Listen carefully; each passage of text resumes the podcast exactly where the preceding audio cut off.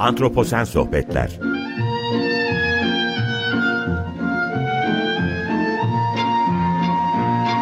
Hazırlayan ve sunan Utku Perktaş Merhaba, iyi akşamlar herkese. Antroposen Sohbetlere hoş geldiniz. Ben Utku Perktaş. Bugün biyoçeşitlik eğitim ve genç kuşağın doğa algısı üzerine konuşacağız. Ee, konuğum Burcu Meltem Arık olacak. Birazdan kendisini yayına alacağım. Ama öncesinde çok kısa bir giriş yapmak istiyorum yine. Geçen okuduğum, geçenlerde okuduğum internette karşıma çıkan bir yazı üzerinden biyoçeşitliliğin korunmasında e, öğrenilmesi gereken beş önemli dil ne olabilir gibi bir soruyla karşılaştım. Dikkatimi çekti. E, yazı biyoçeşitlik hotspotlarına, sıcak noktalarına odaklanmıştı ve bu sıcak noktaları üzerinde ki halkların dilleri ister istemez ön plana çıkıyor. Tabii yatsınmaz bir gerçek İngilizce, İspanyolca, Almanca gibi ya da Fransızca gibi dillerin zaten bilinmesi gerek ama mesela Endonezyaca'nın e, bilinmesi gerektiğini söylüyordu yazı. Çünkü e, bilmediğim bir şeydi ben de yeni öğrendim. Dünyanın en çok konuşulan 10 dili arasındaymış Endonezyaca. E, herhalde insan popülasyon yoğunluğundan o bölgedeki kaynaklanan bir durum. Yine Amazonlardan dolayı Portekizce ikinci sırada. Çin'in Mandarin e, bölgesindeki Mandarin dili.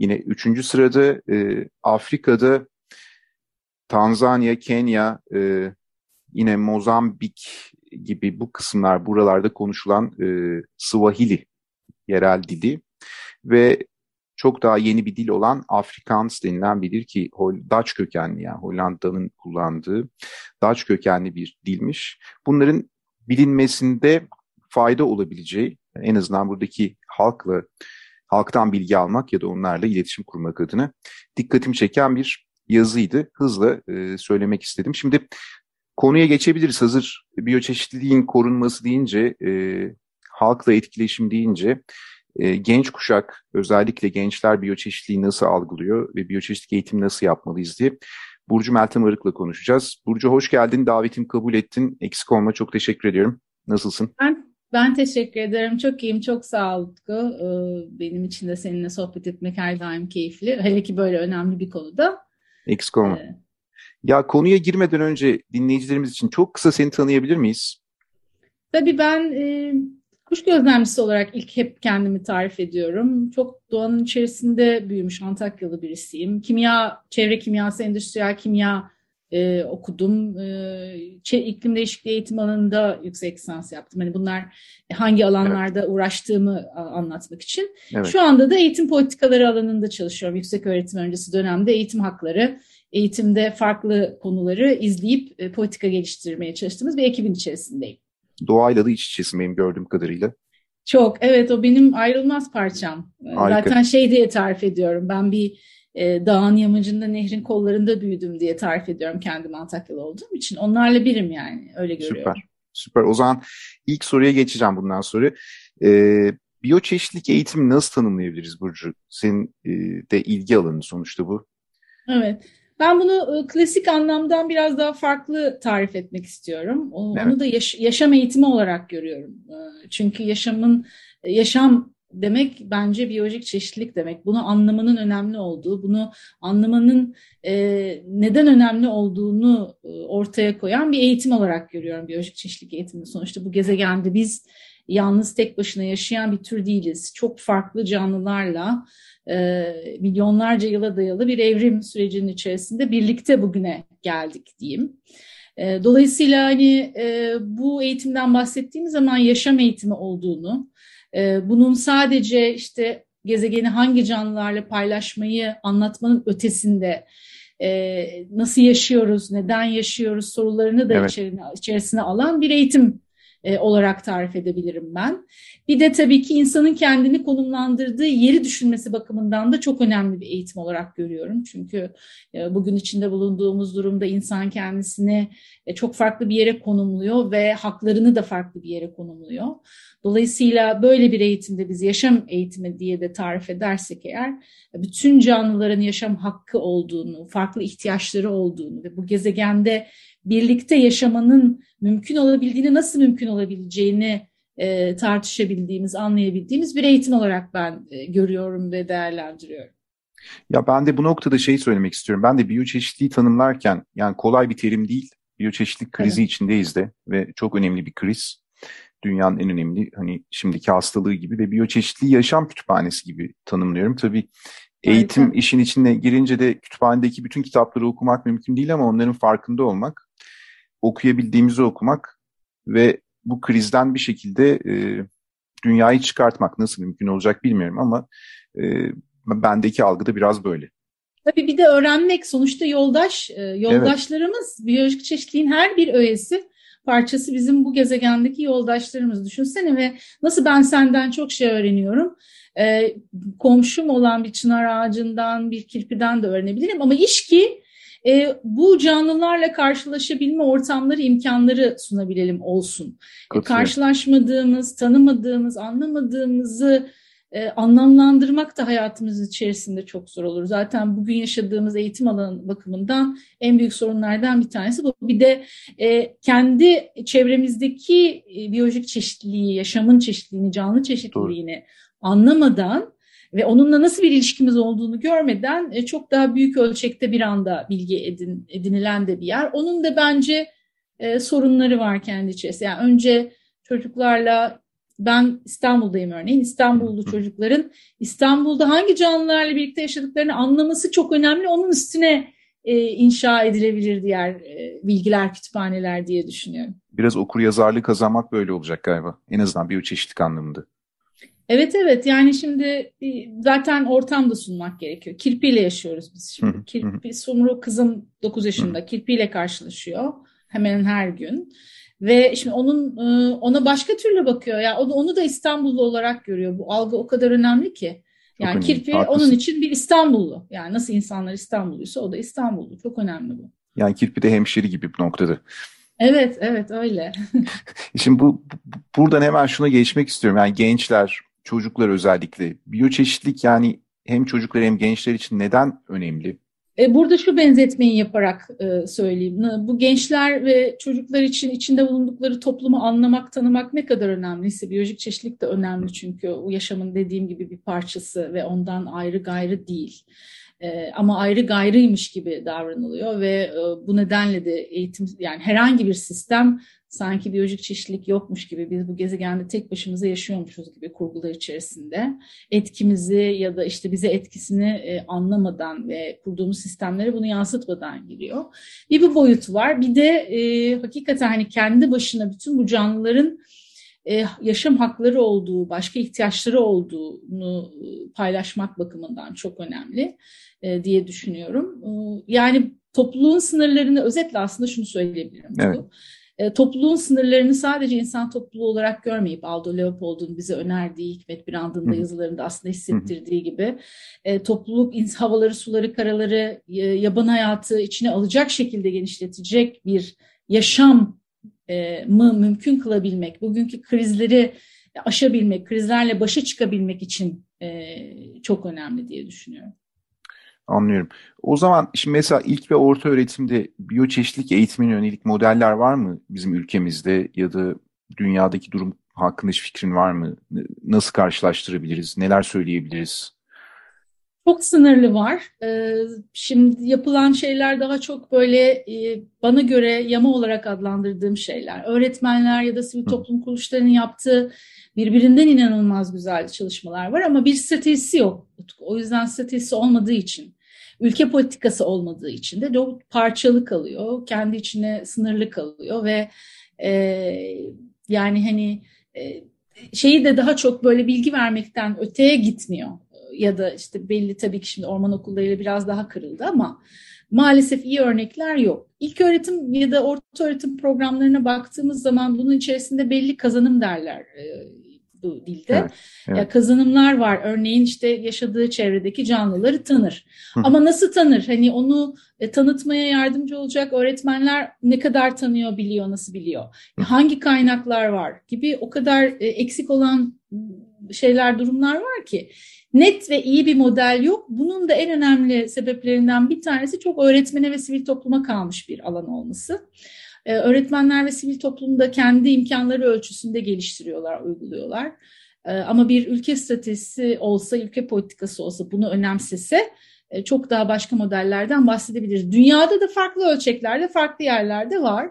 E, Finlandiya iyi bir model diyebilirim ama tabii Türkiye ile karşılaştırması zor. Karşılaştırmadan bunu yapmak istiyorum. Onların şu anda e, çok erken yaşlardan yüksek öğretim öncesi ve yüksek öğretimde de biyolojik çeşitliliği güzel entegre ettiği ve tek bir ayrı bir ders ya da sadece fen alanında değil, e, bütün disiplinlere entegre ettikleri, onu bir yaşamın parça yani e, bir etik anlayışla e, bütün şeyleri entegre ettikleri için orada güzel bir model var. Belli ülkelerde daha var. Yani bazı yerlerde e, İtalya'nın belli bölgelerinde var, İspanya'nın belli bölgelerinde var ama onlarda da yine ulusal ölçekte olduğunu söyleyemem doğrusu. Parçalılık devam ediyor. Çok iyi anlaşıldığını da düşünmüyorum. Dünya ölçeğinde de eğitim sistemi içerisinde tabii bunu söylüyorum. Formal eğitim sistemi içerisinde söylüyorum. Yoksa yaygın eğitimde çok inanılmaz örnekler ve modeller var. Ya ben şimdi kendimden bir örnek vereceğim. Şimdi yüksek öğretimin içinde olduğumuz için ben de burada dersler verirken üniversitede e, biyoçeşitlilik tanımına girdiğim zaman bile buraya gelen ve biyoloji bölümüne gelen öğrenciler için söylüyorum. Ciddi sıkıntılar yaşıyorum ki bu çok üzücü geliyor bana. Dolayısıyla öğre, orta öğretimde bu işe çok özen gösterilmiyor ya da biyolojiye çok özen gösterilmiyor diyorum ki yani kriz çağında olduğumuzu biliyoruz. İklime dikkat çekiliyor. Şimdi COP26 devam ediyor. İşte Türkiye Paris Anlaşması'nı imzaladı bir sürü bir şeyler. Ama bunlar varken hala sanki bazen böyle dostlar alışverişte görsün tarzı gibi geliyor bana bunlar. Hala gelen genç arkadaşlar üniversite eğitiminde, yüksek öğretimde hala temel bilgilerden yoksun geliyorlar ve e, aslında bir, bir, bir sürü de yayın var ama bu yayınlar da e, popüler anlamda da yayınlar var ama bu yayınlar da zannediyorum çok okunmuyor. E, okur yazarlığımız mı düşüyor nedir bilmiyorum ama beni üzen bir durum yani. Hani gün geçtikçe iyiye gitmiyor gibiyiz. Çok haklısın. Bunda aslında eğitimin kurgusunun e, kurgusu buna çok etken Utku. Dolayısıyla öyle bir e, 12 yıl zorunlu eğitim var Türkiye'de. Evet, evet. Birinci sınıfta şimdi 5, 5 yaşta gelirse okul öncesinden 13 yıla çıkacak. E, fakat e, düşünsene dersler parçalı, birbirinden kopuk, sarmal bir sistem olduğu söyleniyor birbiri üstüne inşa eden ama öyle değil. Hani matematikte, Türkçe'de, bedende, müzikte, sanatta bununla karşılaşmıyor. E, daha çok böyle çok ezber bilgiler, genel geçer bilgiler veriliyor. Bir değer olarak yani niçin insan yaşıyor? Gezegeni kimlerle paylaşıyor? Sorularını sormadan, e, tanıtmadan, tanımadan, tanıma fırsatı vermeden e, işte dediğin gibi genel geçer ve hani mış gibi yapılan e, bir sistem. Yani bu eğitim sisteminin kendi kurgusunun e, sorunlu olduğunu düşünüyorum. Yani buna silolarda eğitim vermek deniyor. Yani yaşamda sen, yaşamda şimdi doğada ormana gidelim. Orada da bir öğrenme söz konusu. Tabii, şimdi tabii, burada tabii. Türkçe öğreniyoruz, burada da matematik öğreniyoruz. Yaşlara göre de ayrılıyoruz. Üç yaşlar bir arada ağaçlarda, beş yaşlar bir arada. Öyle bir şey yok ama biz bunu eğitim sisteminde yaptığımız için o parçalı anlayış bütünü gösteren biyolojik çeşitliliği anlamanın önünde çok büyük bir engel bence. Evet. Sistemik düşünmüyor. Oysa yaşam sistemik, sistem var orada. O sistemi anlamadan herhangi bir parçasını anlamaya çalışmak çocuklar için çok zor. Tabii üniversiteye geldiğinde de oturmadığı için o sistem düşüncesi ve sistemin bir parçası olduğunun farkındalığı, onun nasıl işlediğinin anlaması, onun kendisinin yeri, her bir eyleminin o sisteme etkisi ya da o sistemin kendisine etkisini anlamadan e, yapılan eğitimler olduğu için bunu her konu için söyleyebilirim. E, üniversitede sen hani biyoloji okusan, yani biyoloji bölümündesin sonuçta, e, biyolojiyi seçmiş öğrenciler arasında dahi bu şeyi görüyorsun zorluğu zorlanmayı. Şimdi bir de terime bir şey söyleyeceğim. Hemen evet. kısaca eklemek isterim. Tabii. Ee, geçtiğimiz yıllarda iklim değişikliği yerine iklim krizi kullanılmaya başladı ve bunu e, bazı yayın organları özellikle altını çizdi, teşvik etti, zor tutmadı. Değiştirdikleri bir e, kavram daha oldu. O da biyolojik çeşitlilik yerine yaban hayatı demeye başladılar. Bunun doğruluğunu sen daha iyi tartışırsın. Ben doğruluğu ya da şeyinden demiyorum. Fakat şu niyetle yaptılar bunu. Biyolojik çeşitliliği anlatmak çok zor. Bizim daha e, içinde hitap ettiğimiz toplumun diline uygun ifadelerle anlatmayı tercih etmemiz diyerek. Bu da mesela bence e, önemli etkenlerden bir tanesi diye düşünüyorum. Yani nasıl tarif ettiğimiz, nasıl anlattığımız ya da kullandığımız terimleri belki tekrar yeniden düşünmemiz. Katılıyorum sana. Yaban hayatı denilebilir ama biyolojik çeşitliliğe de bu eğitim süresi içerisinde ya da bu söylenirken yer vermek gerek diye düşünüyorum. Tabii, tabii. Çünkü yani hani aşama aşama ilk basamak bu olabilir. Bir sonraki basamak biyolojik çeşitlilik, biyoçeşitlilik olabilir. Zor bir terim elbette ama bilmemiz gerek yani. Tabii tabii. Özellikle bizim bölüme ya da e, doğa bilimleriyle ilgili bölümlere giden öğrencilerin bundan yoksun bir şekilde orta öğretimden geçip gitmesini ben biraz yadırgıyorum açıkçası.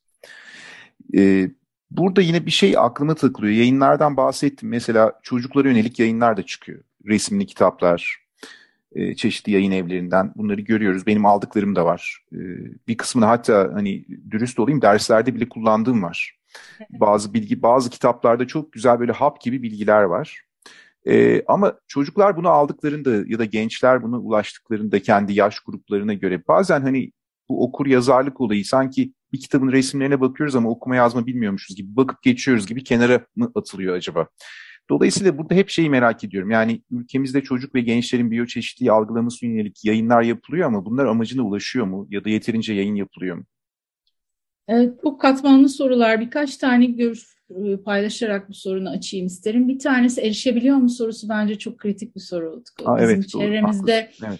Çok sınırlı bir grubun e, çocuğun erişebildiğini evet. çok net söyleyebilirim sana. Evet, e, evet. 55 bini aşkın okul var. 15 milyonu aşkın öğrenci nüfusu var. 1 milyonu çok, aşkın haklısın. öğretmeni olan bir haklısın. ülke ve her bir okulun koşulları birbirinden çok farklı. Evet. E, bir de özel okul devlet okulu ayrımı var bizde biliyorsun. Kırsal kent ayrımı var. Yani çok. o Ekonomik yüzden de faktörler. Evet, çok ciddi faktörler ve kitapları da yani ucuz olduğunu söyleyemeyeceğim. Özellikle resimli, özellikle bu senin söylediğin çok güzel yayınların olduğu işe yarabilir. Yani hani öğretmenlerin, gençlerin yararlanabileceği yayınlar pahalı, kolay değil erişim. Erişilebilir olmasının yollarını aramak bu soruyu ortaya koyarak bir kenara koyuyorum. Çünkü çok çok Tamam, kritik. tabii ki. Tabii ki anlıyorum. Ee, Haklısın. e, erişilebildiği durumda da hazır bulunuşluk çok önemli. Yani e, o yüzden bunu bazen böyle bir tohum gibi de düşünmek gerekiyor. E, şimdi diyelim ki ben bir karşılaştığım şeyle önce baktım merakımı cezbetti ya da cezbetmedi. E, önüme ne kadar sık gelirse ya da onunla ne kadar sık karşılaşırsam ben o içerisindeki şeylerin anlama şeyim gücüm yükselir öyle söyleyeyim. İlk başta anlamayabilirim. ilk başta sadece resimlerine bakabilirim. Bu dahi kıymetli onu söylemek istiyorum. Elbette. Elbette. Fakat onun ötesine taşıyacak olan da o gençle beraber e, ya akranları ya yetişkinleri beraber ona eşlik eden bu öğretmen olabilir, sivil toplum çalışanları olabilir diyelim. E, bir boşluk görüyorum. Bu boşluğu da işte senin gibi uzmanların şöyle doldurması, daha iyi kullanılırsa bu kullanılması için bu yayınların, yani bu yayınlardan daha iyi yararlanması için. E, ne tür tartışma konularıyla bu kitabı ele alabiliriz? Evet. Sorularıyla ya da işte bu kitaptan nasıl yararlanabiliriz? Hangi ders yani böyle motomot değil de e, içindeki bir pasajı nasıl, ne tür felsefi sorularla ya da ne tür başka eleştirel düşünce, düşünceyle ya da ne tür başka sorularla ele alabiliriz daha pekiştirici olur. Tek başına yayın değil. Ee, bu, bu da bir, bir büyük boşluk. Mesela sen senin sevdiğin bir kitabın aynı zamanda öğretmenler için de e, eğer vaktin olursa ya da işte başka birisi bunu üstlenirse evet. ne kadar güzel olur. Onun dışında da bence yine de e, bakılsa dahi o, o bakış, o tanıma böyle bir şey varmış denmesi bile o kadar kıymetli ki e, yeter ki karşılaşsınlar, erişebilsinler diye düşünüyorum ben. Anlıyorum, tamam.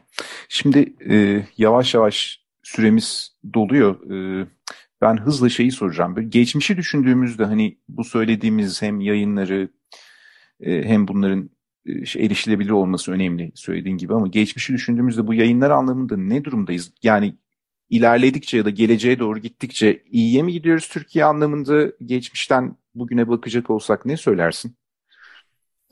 Bence çok daha iyi bir durumdayız ama yeterli mi dersen yetersiz olduğunu düşünüyorum. Bir de bu yayınların yaş gruplarını bazen çok dikkate almadan da yapıldığını görüyorum. Bir de evet. özgün yayınların daha fazla artması gerektiğini düşünüyorum. Çok yani, çeviri eser var. Çok çeviri eser var. O buraya uymuyor, dilde uymuyor. Kültürel fark yani kültürel açıdan bir farklılığımız var. Hatta Türkiye içerisinde farklı farklılıklar var öyle düşün.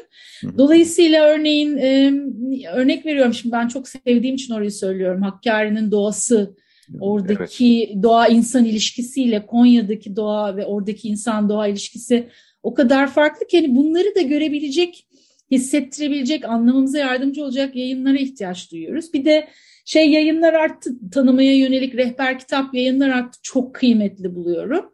Bunlar ama yetişkinlere yönelik Utku. Yani keşke daha çocuklar için, evet, gençler kesinlikle. için olsa, keşke daha farklı sade, dili de ona göre olsa. Bunlara ihtiyaç var. Çok daha iyi durumdayız. Daha iyi olabileceğimizi düşünüyorum. Ya şu şeyin altını çizmen çok güzel oldu. İşte Hakkari Türkiye'nin doğusuna doğru gittikçe o yükselme Anadolu diagonalinin evet. doğusu ve batısı desek bambaşka çevresel ortamlar, bambaşka kültürler, bambaşka e, toplumlar. E, Türkiye ve Anadolu kendi içinde zaten çok çeşitli ve bu anlamda aslında biyoçeşitliliği algılamak, bunu öğrenmek için e, ya da yaban hayatını öğrenmek için e, zannediyorum çok güzel bir coğrafyayız. Yani şüphesiz. Ben olağanüstü olduğunu düşünüyorum. Evet şüphesiz Hayranım. yani. Bu kadar küçük yani dar bir e, politik sınırlarıyla düşünecek olsak dar bir alanda bir sürü şey bir anda öğrenilebilir. Şimdi bu noktada son sorum Burcu antroposen çağ, işte insan çağı ve altıncı yok oluştan bahsediyoruz ama bu noktada işte yayınlar artıyor, olanaklar artıyor, internete erişim geçmişe göre daha iyi. Herkes için belki bu aynı anlamda eşit değil ama ekolojik okur yazarlığımız genel olarak nasıl? E, farklı yaş gruplarını düşünürsek hani belirgin bir farklılık görüyor muyuz yaş grupları arasında? Muhakkak görüyoruz ama e, yani bu gelişiyor mu? Çünkü bu önemli bir şey e, çevreyi algılayabilmek. Ee, ya bunun için tabii hakikaten e, mevcut durumdaki analizlere, araştırmalara bakmak lazım. Ben kişisel gözlemimi söyleyeceğim. Evet, evet. Ee, daha e, erken yaşlarda farkındalık, ilgi, merak çok daha yüksek ama eğitim sisteminde birinci sınıftan itibaren sınav kaygısıyla sınava odaklı öğrenmenin, kalıcı öğrenmeyi de bu nedenle perişan eden bir sistemin içerisinde olan Türkiye'de e, gittikçe gittikçe gittikçe eriyor ve bu sistem değişmedikçe de bu kaçınılmaz olacaktır. E, sınav baskısını düşünebiliyor musun? Dördüncü sınıfta tabii, başlıyorlar. Tabii, tabii. E, liseye geçiş sınavları, üniversiteye geçiş sınavları ve inan ki bu e, her şeye etkiliyor. Sınava hazırlık, test çözmeye hazırlık, o pratik şeyler derken e, eğitimin ana amacı unutuluyor. Eğitim şu anda maalesef e, amacını çok değiştirmiş durumda. O yüzden de hani şey e, maalesef içinde bulunan sistemde işte sen de söyledin sonuçta gel, sana geliyor öğrenciler evet, birlikte evet. çalışıyorsun ama bilgi eksikliğini ya da farkındalık eksikliğini görüyorsun. Çünkü mevcut olan merakı şey yapıyor. Bir de karşılaştırma olanağı olmuyor ki 9'dan 4'e kadar öğrenciler kapalı bir mekanda doğadan uzakta, yaşamdan uzaktalar tabii bina içerisinde e, bir şeyler Maalesef. yapmaya çalışılıyor. Tabii evet, kitabi, evet, evet. kitabi bilgilerle biyolojik çeşitlilik e, sınırlı öğrenilebilir. Asıl mesele karşılaşmasıdır kentinin ormanıyla, kentinin ırmağıyla, kentinin deniziyle karşılaşması, oradaki canlıları görmesi. E, şimdi işte bu pandemi aslında biraz daha bunu tetikledi ve bu konudaki ilgi ve merakı arttırdığını düşünüyorum. İnanılmaz bir e, sayıda o, şey orman okullarını görüyorum. E, daha çok çevre eğitimi uygulamalarını görüyorum. Bunların bence bir noktada olumlu etkisi olacaktır. E, fakat şu çok kritik, bunu bundan bunu, ya bunsuz olursa eksik kalır diye düşünüyorum. O felsefi tartışma. E, yani insanın kendini konumlandırdığı yer, insanın kendini nerede gördüğü ve diğer canlılara verdiği değer tartışmaları da bu programların içerisinde olursa çok daha kıymetli ve kalıcı olur çok diye düşünüyorum. Çok iyi söyledin. Çok teşekkürler. Ben tabii bu noktada şeyi de söylemek istiyorum. Bu doğa okulları yani insanla e, doğa arasındaki köprülerin bu dönemde e, şehir ortamında da ya da bu tür okullarla kurulması lazım. Ben hemen şeyi hatırlatmak istiyorum tabii. E, çok da kıymet veriyorum Güneş'in Çamtepe Yaşam ha, Merkezi'ne. Evet. Yani hemen Güneş'in de burada anmak istedim. E, bu anlamda bu tür yerler anladığım kadarıyla doğa ve insan arasında, e, bizler arasında bir köprü gibi oluyor ve bir takım şeyleri daha iyi algılamamızı sağlıyor. E, Güneş'e de Güneş'ine de selam gönderelim buradan. E, ben çok teşekkür ediyorum. E, programın sonuna geldik. Akıcı bir sohbet oldu. Önemli bir konuya değindiğimizi düşünüyorum. E, vakit ayırdın, e, kırmadın, geldin. Çok çok teşekkürler. Ben teşekkür ederim Utku. Çok teşekkür ediyorum bu fırsat için. Ne demek. E, programı kapatıyorum. Dinleyicilerimize iyi akşamlar diliyorum. Önümüzdeki e, programda yine bir biyoçeşitlikle ilgili yeni bir konuyla, yeni bir konukla e, programa devam edeceğiz. Hoşçakalın, iyi akşamlar. Antroposen Sohbetler.